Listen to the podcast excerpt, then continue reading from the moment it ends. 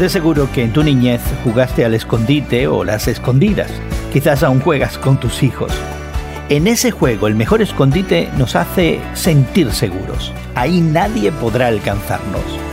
Y es que todos los seres humanos necesitamos experimentar algún sentido de seguridad. Hoy en la palabra, en el Salmo 31, David se encontraba en una situación desafiante y necesitaba un escondite, un lugar seguro. Sus enemigos le habían tendido trampas. Estaba triste y abatido por el dolor. La gente murmuraba con chismes maliciosos sobre él.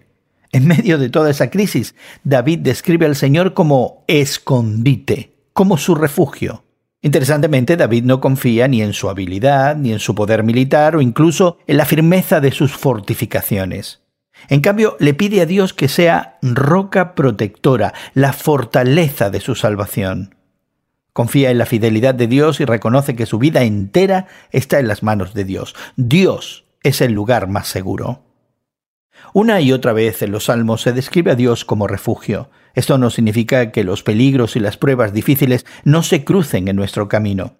Pero durante estos peligros podemos volvernos a Dios como nuestro amparo y nuestra fortaleza, nuestra ayuda segura en momentos de angustia. ¿Y tú? ¿Piensas en Dios como tu refugio? ¿Él es el lugar seguro cuando vienen las pruebas? Los salmos proclaman que Dios es nuestro refugio y fortaleza ahora y por la eternidad.